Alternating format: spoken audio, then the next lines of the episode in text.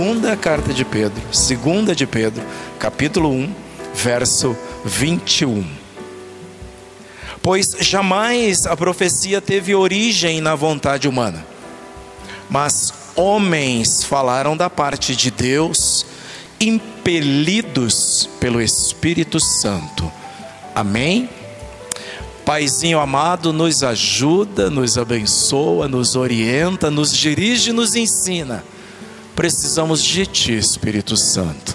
Clareia o nosso entendimento, ilumina a nossa mente e ajuda-nos nesse tempo que é precioso e que o Senhor já nos deu. Eu oro confiado de que é possível para a glória de Deus. Amém. Amém. Os profetas falam hoje. Acabamos de ler e entendemos que o Espírito Santo inspirou a profecia das Escrituras Sagradas, de modo que ela é útil em todos os tempos. O apóstolo Paulo, escrevendo aos Romanos, disse que tudo o que foi escrito para o nosso ensino foi escrito. Tudo que já foi colocado e revelado através da Escritura é para o nosso ensino. E devemos e podemos tirar proveito delas. Os profetas, os profetas foram homens e mulheres. Alguém lembra de uma profetisa, assim, rapidamente? Ana, por exemplo. Lembram? Não a Ana, mãe do profeta Samuel, mas Ana, que estava no templo quando Jesus foi levado lá. A Bíblia diz que ela era profetisa, tinha ficado viúva bem cedo e dali decidiu servir ao Senhor e proclamar a palavra, porque diz ela era profetisa e ela não se ausentava do templo. Homens e mulheres foram levantados por Deus em diversos tempos, principalmente de crise. Isso é um alerta para nós. Os tempos podem ser os mais turbulentos, os mais difíceis, mas Deus sempre fala, Deus trabalha e principalmente em tempos de crise, Deus levanta homens e mulheres para proclamarem a sua palavra. Eles trabalhavam, por exemplo, para reaproximar o povo de Deus. Eles desejavam que o povo de Deus enxergasse a lei de Deus não com olhos naturais, mas com os olhos do coração. Que enxergassem a lei não apenas para cumpri-la e ficar de bem com Deus e uns com os outros, mas para que entendessem, compreendessem que aquilo lhes era saudável, de que aquilo lhes traria vida função dos profetas era fazer com que as pessoas mudassem a visão que tinham a respeito de Deus e dos seus ensinos. Os profetas também denunciavam o pecado do povo, da nação, e alertavam o povo, exortavam o povo a respeito do juízo divino que poderia vir, que estava para vir, caso não se, não se arrependessem, por exemplo. E é claro, também proclamavam em profecia bênçãos que aconteceriam para aqueles que obedecessem, mudassem de vida, ou seja, arrependessem e voltassem para o Senhor. Funções dos profetas. Hoje, quando pensamos em profecia, pensamos apenas no visionário, que vê o futuro, que vê o que vai acontecer lá na frente. Ok, pode ser, Pode ser, uma das interpretações de profeta no Antigo Testamento é essa, do vidente. A Bíblia chega a usar a palavra vidente. Porém, as maiores funções dos profetas era levantar a voz e anunciar, proclamar juízo de Deus, promessas de Deus, denunciar desmandos, denunciar a causa da viúva está sendo negligenciada, o órfão está sendo esquecido, e vocês querem que Deus abençoe vocês. Isso era a função do profeta. Um profeta geralmente não era constituído profeta. ele, sentindo-se vocacionado, geralmente levantava-se como uma voz profética e aparecia lá de Tisbe. Quem veio de lá? Profeta Elias. Onde era Tisbe? Nem naquela época se sabia, imaginem hoje. Pouco importa onde era Tisbe.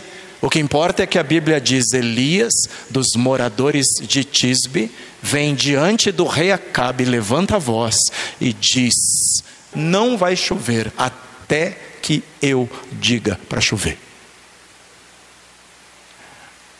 O profeta se levantava e virava imediatamente inimigo número um do governo.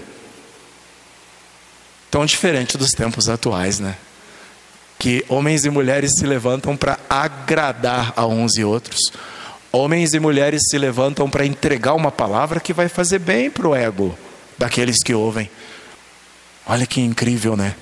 E esses homens eram levantados como voz profética para proclamar, principalmente, os juízos de Deus que viriam. A mensagem profética é importante? É. Existe importância, sim, e é necessária.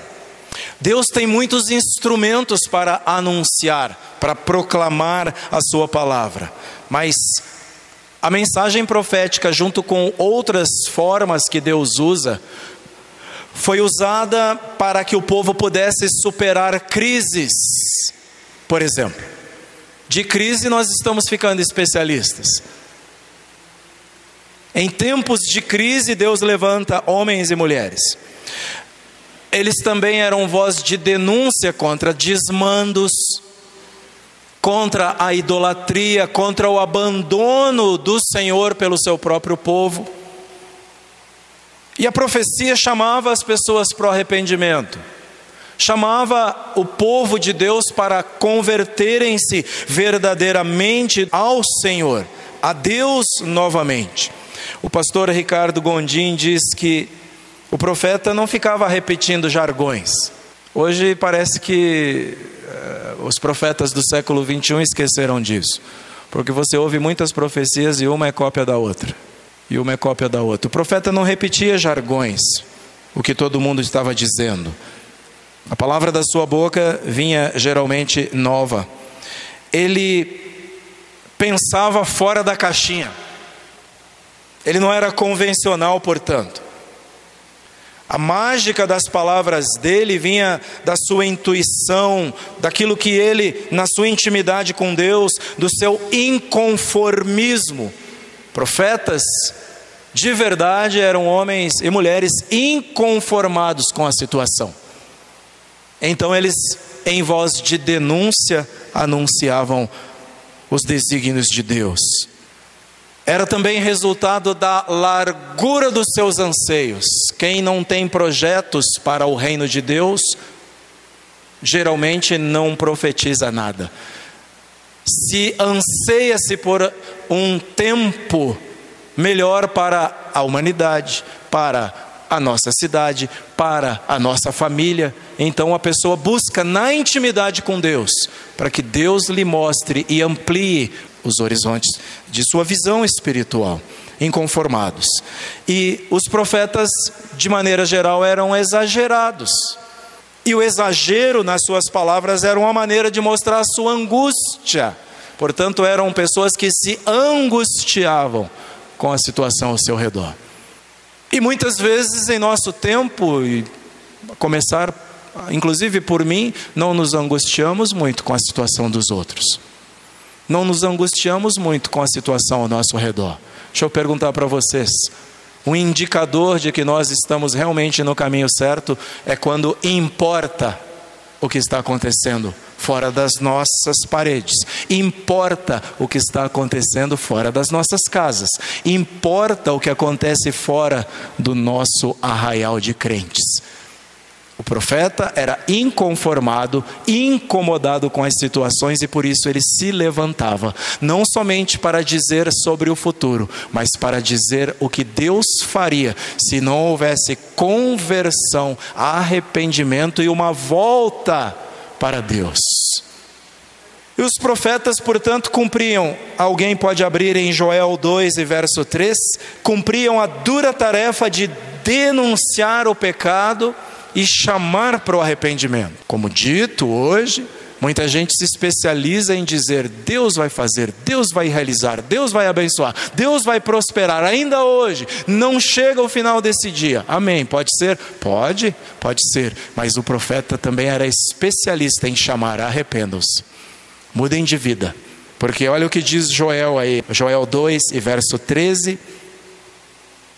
Viram? Voz do profeta de denúncia, ele vê homens rasgando as vestes em símbolo de piedade, de humildade, ele diz em alto e bom som: rasguem o coração e não as roupas. Ele continua dizendo: Voltem-se para o Senhor, o seu Deus, pois Ele é misericordioso e compassivo e muito paciente e cheio de amor. Isso é voz profética, isso é voz de alguém que se incomoda com as coisas. E os profetas, irmãos, trabalharam em tempos de crises, grandes crises espirituais e crises morais no meio do povo. Por causa do pecado, rompia-se o relacionamento de Deus com o povo, então era preciso reatar, reafirmar, refazer a aliança com Deus. Quem denunciava isso quando o povo estava afastado de Deus? O profeta, Oséias, capítulo 9, o verso 9. Se alguém puder me ajudar, vejam, nas grandes crises entrava a voz dos profetas. O profeta Oséias está lembrando o povo, corromperam-se, mergulharam na corrupção. Deus se lembrará da sua iniquidade e vai castigar. O profeta denunciando isso. No mesmo livro de Oséias, capítulo 11, agora o verso 2, Oséias 11, 2. Olha a voz do profeta. Olha a voz do profeta. Olha o que Oséias está dizendo. Quanto mais eu chamava, o que o povo fazia? Mais se afastavam. Incrível, né? Parece que havia um movimento contrário. Quanto mais Deus amorosamente chamava, mais o povo se afastava. E o profeta denunciava isso. Eles ofereceram sacrifícios a Baalins, que eram pequenos Baais, né? Que eram miniaturas de Baal, que eram ídolos. Ofereciam sacrifícios a eles. Então, Deus está lembrando, queimaram incenso para ídolos esculpidos para imagens. Voz de denúncia, não é? Ele está dizendo por que Deus estaria enviando juízo. Ao falar através dos profetas, a intenção de Deus era trazer o povo de volta. Para quê? Para que eles pudessem desfrutar do perdão e do amor de Deus. E esse é um lembrete para a igreja do Senhor. Quando ouvimos a palavra do Senhor, que muitas vezes vem e, e pega tão pesado no nosso coração, é Deus nos chamando para voltarmos para Ele.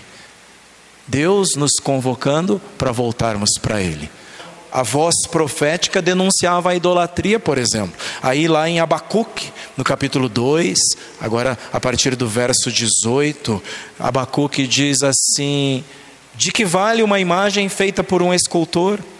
ou um ídolo de metal que ensina mentiras, pois aquele que o faz confia na sua própria criação, fazendo ídolos incapazes de falar. Olha o que diz Abacuque. Sabem, irmãos, tenham sempre no coração e na mente de vocês, nós servimos a um Deus que fala. Sabem o que diferencia Deus dos outros deuses? O que diferencia Deus dos deuses da Mesopotâmia, a quem Abraão e Terá, seu pai, serviam? Eles não falavam. O que, que a Bíblia diz? No princípio era o Verbo, a palavra, e o Verbo era Deus, e o Verbo estava com Deus. O que, que começa Gênesis 1 dizendo? E Deus disse: haja. Aleluia. Esse Deus difere. É tão bom crer nisso, né? É tão maravilhoso crer nisso, compreendem?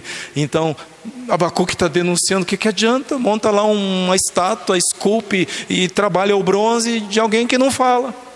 Ele continua, continua, mas vejam, Verso 19: Ai daquele que diz a madeira desperte, ou a pedra sem vida acorde. Poderá isso dar orientação? Está coberta de ouro e prata, mas não respira. Entendem? Não tem vida, é o que Abacuque está denunciando.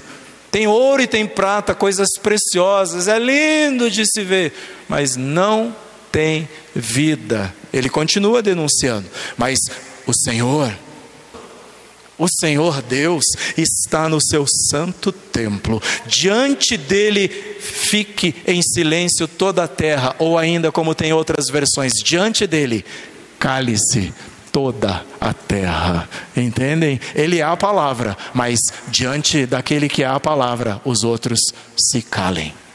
Os outros emudeçam porque ele é Deus que fala. Os profetas convocavam Israel e Judá à adoração verdadeira, ao único e verdadeiro Deus. Alguém pode abrir em Miqueias, capítulo 5 e o verso 13. Eles convocavam o povo para adorar a Deus verdadeiramente. Deus nunca se agradou, irmãos, de máscaras. Deus nunca se agradou de uma adoração que parece que é verdadeira, mas o coração está longe dele. Deus sempre pediu. Miqueias 5:13. Está vendo? Deus promete através do profeta: Eu vou destruir o que vocês esculpiram, as suas imagens, as colunas, e vocês não se curvarão mais diante da obra das mãos de vocês, daquilo que vocês mesmos criaram. Eles já não adoravam em espírito e em verdade. Lembram-se do que Jesus disse para aquela samaritana? Não era mais essa adoração. Eles inclinavam-se a ídolos e quebravam a aliança que firmaram com Deus. Deus, Ele mesmo declara-se como o único Deus. E aí, Êxodo, capítulo 20, versos 2 e 3. Olha o que Deus mesmo diz a respeito dele. Amém. Eu sou o Senhor, o teu Deus não terás outros deuses diante de mim. Ele se declara como único Deus. O que, é idolatria, irmãos? Alguém quer me ajudar? O que, que é idolatria? É qualquer substituição do papel número um de Deus, da prioridade máxima da nossa vida. Qualquer substituição. Então, quando eu inverto a prioridade, o que, que Jesus disse em Mateus 6,33? Busquem primeiro o reino de Deus e a sua justiça. O que é que Jesus ensinou sobre o maior mandamento? Amem o Senhor de todo o seu coração, com toda a sua alma e com todo o seu entendimento, e outras versões, com todas as suas forças. Isso quer dizer, não deixem espaço para qualquer outra coisa. Quando eu não faço isso, eu tenho outra coisa que não é Deus, então eu tenho um ídolo. Porque quando eu amo algo com todas as minhas forças, com todo o meu coração, eu tenho um ídolo. Mas quando ele não é Deus, então eu sou idólatra. Entendem? Idolatria é colocar qualquer coisa ocupando o lugar de Deus. Compreendem que Deus pode até estar na vida do idólatra, mas não ocupa o primeiro lugar. E a Bíblia é muito clara com o coração dividido. Jesus disse o que? Você não pode ter ou servir a dois senhores. Ou você vai agradar a um e desprezar ao outro, não é? Não, não dá, não dá para amar da mesma maneira. Não dá para ter dois senhores. É, eu entrego o coração a essas coisas, eu entrego a, a, a devoção para essas coisas. Então, dinheiro pode ser ídolo? Pode. Tem gente que o dinheiro é um Deus. Aliás, Jesus disse né, que o dinheiro ocupa esse lugar na vida das pessoas. Emprego pode ser? Pode, tem gente que é tudo, tudo direcionado para isso. Filhos, Podem ocupar o lugar de Deus? Podem. Então, olha quanto cuidado devemos ter. Pedir a Deus para nos ajudar a colocar as coisas na prioridade correta. Deus não disse para não amar os filhos, né? Ele disse que não posso amar mais. Foi isso que Jesus disse. Então Deus exige exclusividade, e a Bíblia diz isso, Isaías 43, Isaías 43, verso 11 e 12. Vejam como é que Deus fala a respeito dele mesmo. Deus exige exclusividade. Amém. Olha só o que Deus está dizendo. Eu, eu mesmo sou o Senhor, e além de mim, não há Salvador algum. E ele continua dizendo: Eu revelei, eu salvei, eu anunciei. Percebem? Deus está dizendo: Eu, eu, eu, sou eu, está dizendo o Senhor. E não foi um Deus estrangeiro. E ele diz: Vocês são testemunhas de que eu sou Deus, declara o Senhor. Deus é cioso de quem Ele é. E a Bíblia diz que Ele não divide a sua glória com ninguém, nem com nada, nem com coisa nenhuma. Deus é único. E Ele diz: Eu, eu mesmo sou o Senhor. Vejam, Deus deve ser adorado quando e por quem? Deus, Ele se coloca para ser adorado. Por quem? De que jeito? Quem deve adorar? Salmo 150, último salmo da Bíblia. Salmo 150 é curtinho e vale a pena darmos uma lida lá para relembrar, porque a gente às vezes pensa que adorar a Deus é papel só de crente. A gente às vezes pensa que render glórias a Deus é papel só de crente, pensa que buscar a Deus só serve com um tipo de roupa, pensa que é, louvar a Deus é só um tipo de instrumento. Então eu quero chamar a atenção de vocês olhando para o Salmo número 150. Vejam, aí a gente pode ler aí alguns, né? Porque são seis versículos, né? Então começamos, Lucas, pode começar lendo o Salmo 150, verso 1. Amém. Louvar aonde? No seu santuário, ok? No lugar preparado para Deus ser adorado, ok? Mas onde mais? Louvem-no no firmamento do seu poder, em tudo que indica Deus Criador, né? Segundo verso, pode ser, Fernanda, o verso 2 do Salmo 150 motivos para louvar Deus, louvem pelos seus poderosos feitos. Irmãos, a Bíblia o tempo todo nos chama, lembram da última ministração na semana? Nós falamos, tragam à memória os feitos do Senhor, tragam à memória o que Jesus já fez por você. A Bíblia está dizendo, louvem por seus feitos poderosos. Quando você estiver down, como a gente diz, quando você estiver para baixo, ninguém me ama, ninguém me quer, lembre-se do Senhor, fala, Senhor refresca a minha memória. Deus vai começar a dizer para você, filha, eu tenho andado contigo. Olha só, eu te conduzi. Lembra quando eu te conduzi durante aquele, aquela tempestade que estava te afogando, que estava afogando a sua vida, estava afogando o seu relacionamento? Lembra? Lembra quando eu te tirei daquele leito de enfermidade? Pois é, eu atravessei aquele vale contigo, sabe?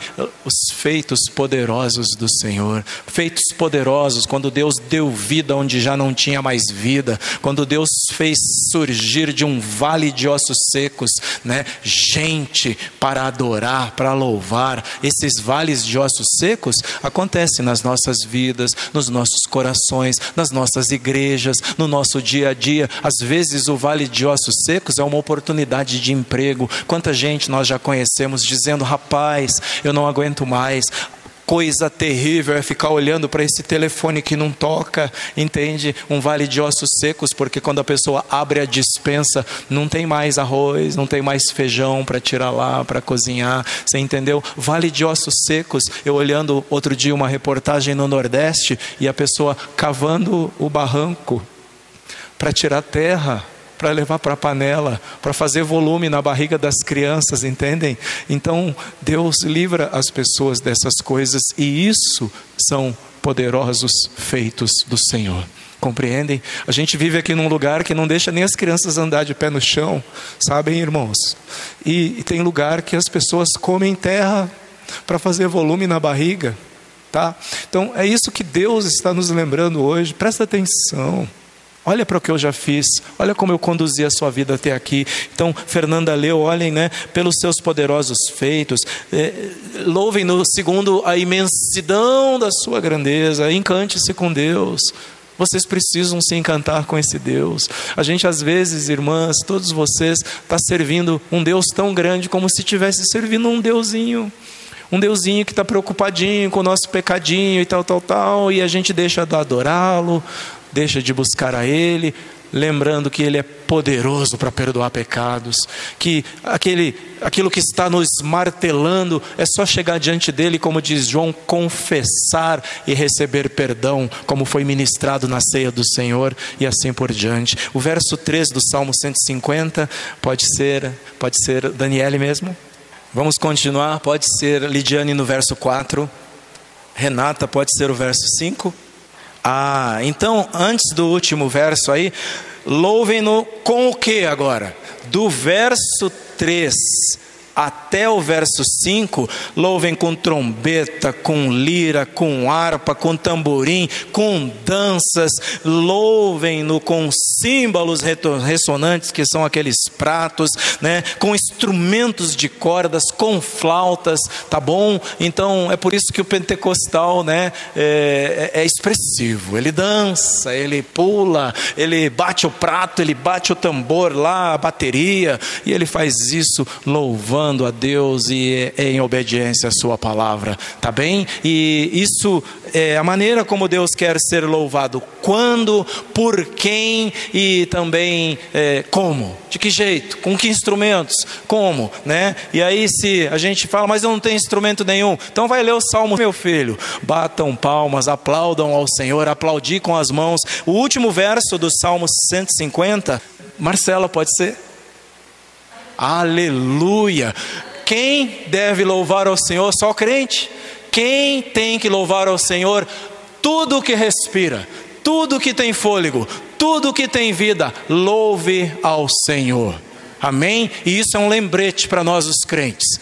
O crente, filho e filha de Deus, às vezes está ali encolhido, todos devem louvar. Quando o povo insistia em desobedecer e não se quebrantava, nem se arrependia, os profetas anunciavam juízo que estava por vir. E agora eu leio Sofonias 1 e o verso 12. Nessa época, vasculharei Jerusalém com lamparinas e castigarei os que são complacentes, que são como vinho envelhecido, deixando com os seus resíduos que pensam: o Senhor nada fará, nem bem, nem mal ele diz: não vai ser assim, eu vou castigar. Sabe aqueles que pensam: ah, não pega nada, Deus não vai fazer nada. Deus está dizendo através do profeta Sofonias, não é? Eu castigarei aqueles que são complacentes, que ficam deixando como o vinho velho resíduos pelo caminho. Esses resíduos são pecados e que pensam: Deus não vai fazer nem bem nem mal, o Senhor não vai fazer nada. Ledo engano. Não tem essa história de não pega nada. Deus está dizendo aqui através do profeta Sofonias, e essa era uma das funções dos profetas: anunciar, Deus vai fazer juízo, Deus vai executar juízo. Amém? Quando eles se arrependiam e voltavam para o Senhor, o que, que acontecia? Os profetas proclamavam bênçãos. Quando eles se arrependiam, os profetas proclamavam restauração. E aí é o último texto para hoje, Joel, livro do profeta Joel, capítulo 3, versos 16 em diante. Pode ser Daniele 16. Viram? Promessas do Senhor. Deus vai se levantar com poder, vai rugir, como cantamos, como um leão, ele vai rugir. O Senhor será um refúgio para o seu povo e uma fortaleza para Israel. Ele está dizendo: se houver arrependimento, verso 17, pode ler, Renata. Amém. Deus está dizendo: vocês vão saber que eu sou o Senhor. Não vai restar dúvida de que eu sou o Senhor e outra. Eu não moro em qualquer lugar. Eu habito em Sião. Eu habito num alto e sublime lugar. Jerusalém será santa e a promessa é: e estrangeiros jamais a conquistarão. Segurança Segurança, Deus está dizendo, Ele é segurança. Aí alguém pode ler, Marcela, achou o verso 18? Amém. Olha o que Deus está dizendo: vai haver fartura, abundância. Ó, oh, naquele dia os montes vão gotejar vinho novo, que ali na tradução é mosto. Haverá vinho novo. O vinho, irmãos, não se esqueçam: vinho e pão e azeite era dieta básica, era riquíssimo em nutrientes para o pessoal do Oriente Médio, do Mediterrâneo, né? As colinas vão verter leite, Deus está dizendo. Todos os ribeiros terão água corrente. Eles tinham rios que boa parte do ano ficavam secos, esturricados, lembrando o nosso tão sofrido Nordeste aqui do Brasil. Ele está dizendo não vai ter rio sem água todos os rios vão ter água corrente, uma fonte fluirá do templo do Senhor e regará o vale das acácias. Promessas. O profeta também se levantava para proclamar promessas do Senhor. Havendo arrependimento, volta para Deus, o profeta dizia: Deus vai bradar, Deus vai se manifestar e haverá segurança, e haverá fartura, e haverá proteção. E ele ainda diz: Eu, o Senhor, falei. Todos saberão que eu sou o Senhor. Deus está dizendo: Eu vou realizar algo tão bom, tão bonito, tão grande na vida da nação, na vida de vocês, que não vai restar dúvida todos saberão: esse povo tem um grande Deus. Amém? Função dos profetas, portanto, quando estivermos olhando para Oséias, para Jonas, para Miqueias, para Sofonias que a gente leu agora aí, nós vamos perceber. Aqui ele está denunciando, denunciando o pecado, aqui ele está chamando para se voltarem ao Senhor. A gente às vezes lê os profetas sem essa noção e pergunta por que é que o profeta está tão incomodado? Porque o profeta era um inconformado. Profetas denunciavam, profetas exortavam, profetas abençoavam, profetas também falavam a respeito do que o Senhor faria, mas não de qualquer jeito, em troca de arrependimento, em troca de conversão. Amém? Amém? Que Deus nos dê graça. Tem muito mais pela frente. Creio que Deus vai nos abençoar deveras. E eu creio que vocês já têm essa noção, mas tenhamos sempre firmes no coração. A profecia é muito mais do que adivinhar o futuro. Louvado seja Deus.